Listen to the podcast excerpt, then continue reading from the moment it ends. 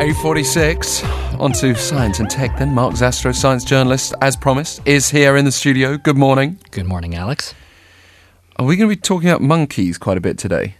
We are. Okay. Not entirely about monkeys, but quite a bit, uh, Yes. including being forced to inhale VW beetle fumes in the name of emissions research. I mean, uh, disturbing to say the least, especially if you have any kind of affection for monkeys uh, or animal rights generally. And uh, also, a total lunar eclipse on Wednesday night will be perfectly timed for sky gazers in this country. So that'll take us off the monkey theme. That's right. Um, although maybe they'll also benefit looking up at the night sky I suppose. in a zoo.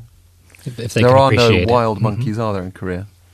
Not that I'm aware of. Not too many, no. Um, anyway, let's not get off on too. I like our tangents though, Mark, but let's not get too soon off on a tangent because we're going to start with monkeys being cloned. In China, there's a new development in this area. We've seen uh, sheep, dogs, horses, and now monkeys. That's right. This is the first time that monkeys or any primates have been cloned. Uh, this cloning has been carried out by scientists at the Chinese Academy of Sciences in Shanghai, and they published their results in the journal Cell last week. Now, this team succeeded in bringing to term two long tailed macaques named Zhongzhong and Huahua. They are completely genetically identical, and they were cloned using the same technique that we've seen by scientists to to clone uh, sheep and dogs, you know, uh, elsewhere and here in this country.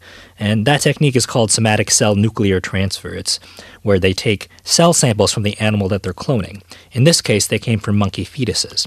Does that mean they're completely indistinguishable from one another? The the animals that the the two that they produce, yes, and any that they would take or produce from these cells that they collect, they would all be clones of that original individual that they took that sample from. presumably um, there could be a nature versus nurture opportunity here, though, in terms of like you know feeding slightly different. Absolutely. I mean, it's a, sort of it's a, it's essentially a souped up version of twin studies, right? Twin studies are, are very important to medical research because they give us that ability.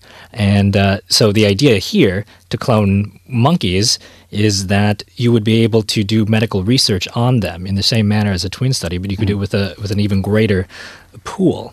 Uh, the, you know the way this this technique works though is is rather inefficient because what they do is they have to take this sample and then they have to swap the DNA with the DNA in an egg from a donor animal, and uh, then they have to put it in a chemical bath and and uh, uh, spark it with some electricity to get the egg's development going and implant it in a surrogate mother, uh, which eventually gives birth to the clone.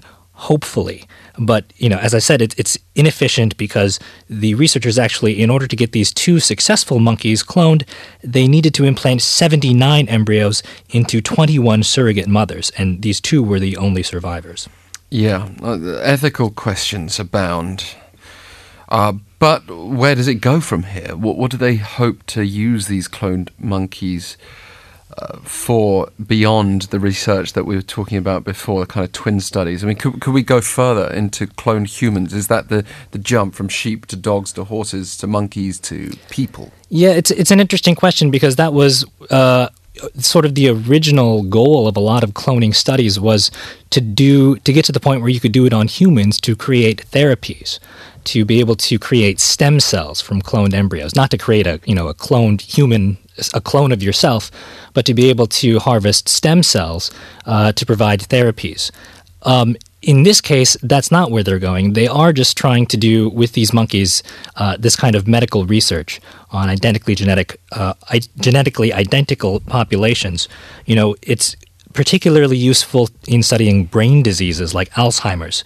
You know, you can eliminate these genetic factors, and so you can get a much better idea of how d- the disease progresses. Hopefully, uh, and also in drug trials, you know, to be able to eliminate those genetic genetic factors to see whether or not the drug is having an effect.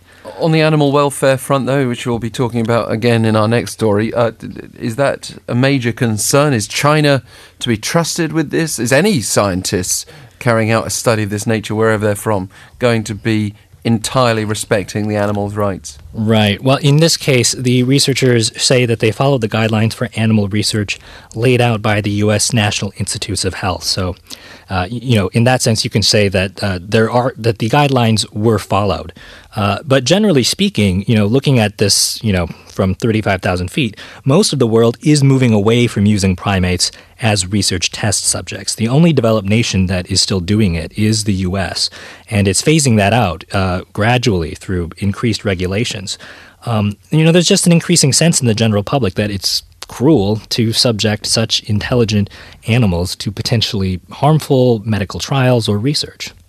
And then there's the rebooted Planet of the Apes movies. That's right. Which go into excruciating detail at what happens, uh, or what could happen in some fantasy. But seriously, uh, one wonders.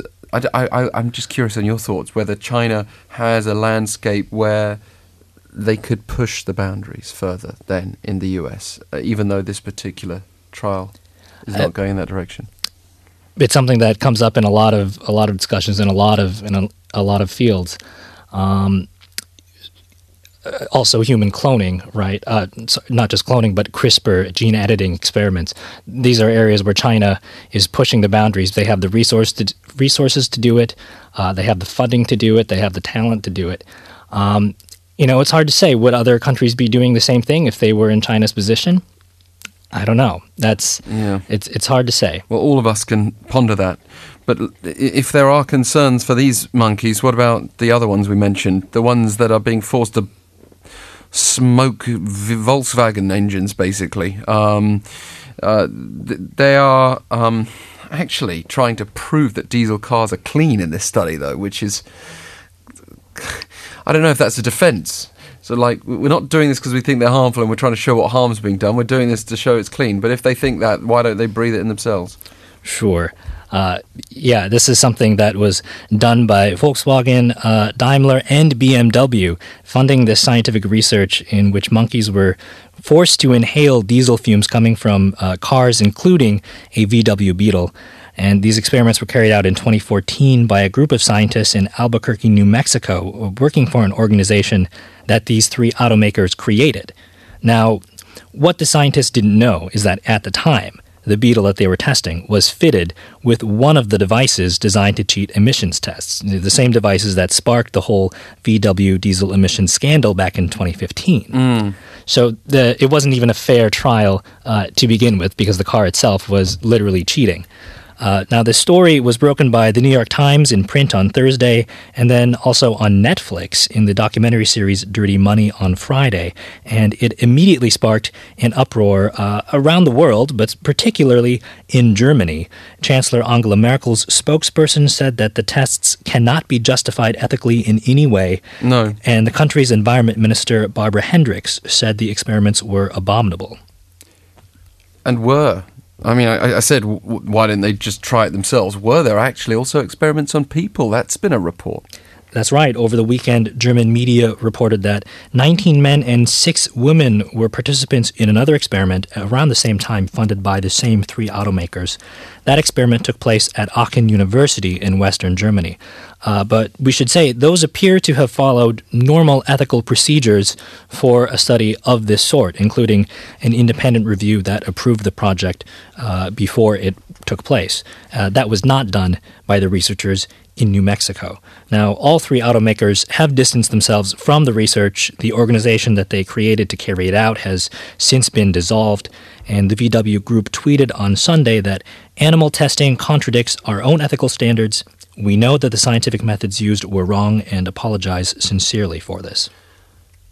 We've just got enough time to have a kind of preview of why we should look up to the night sky this Wednesday.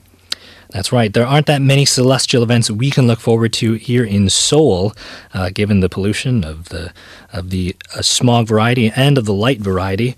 Uh, but we can see the moon, and tomorrow night we will have a total lunar eclipse, where the moon will move through Earth's shadow and uh, which blocks out some of its light. So it will start at 8:48 p.m. here in Korea and reach its maximum at 10:30 p.m. So anywhere from around you know 10 to 11 p.m. If you just look up, you should be able to see the moon being totally eclipsed in the darkness of the Earth's shadow. Now, it doesn't usually go entirely dark because you know some light gets scattered through the Earth's atmosphere, but that sometimes turns the moon a, a, a nice deep blood red color. So, we need the should be- clouds to cooperate by Exactly. offering enough vision.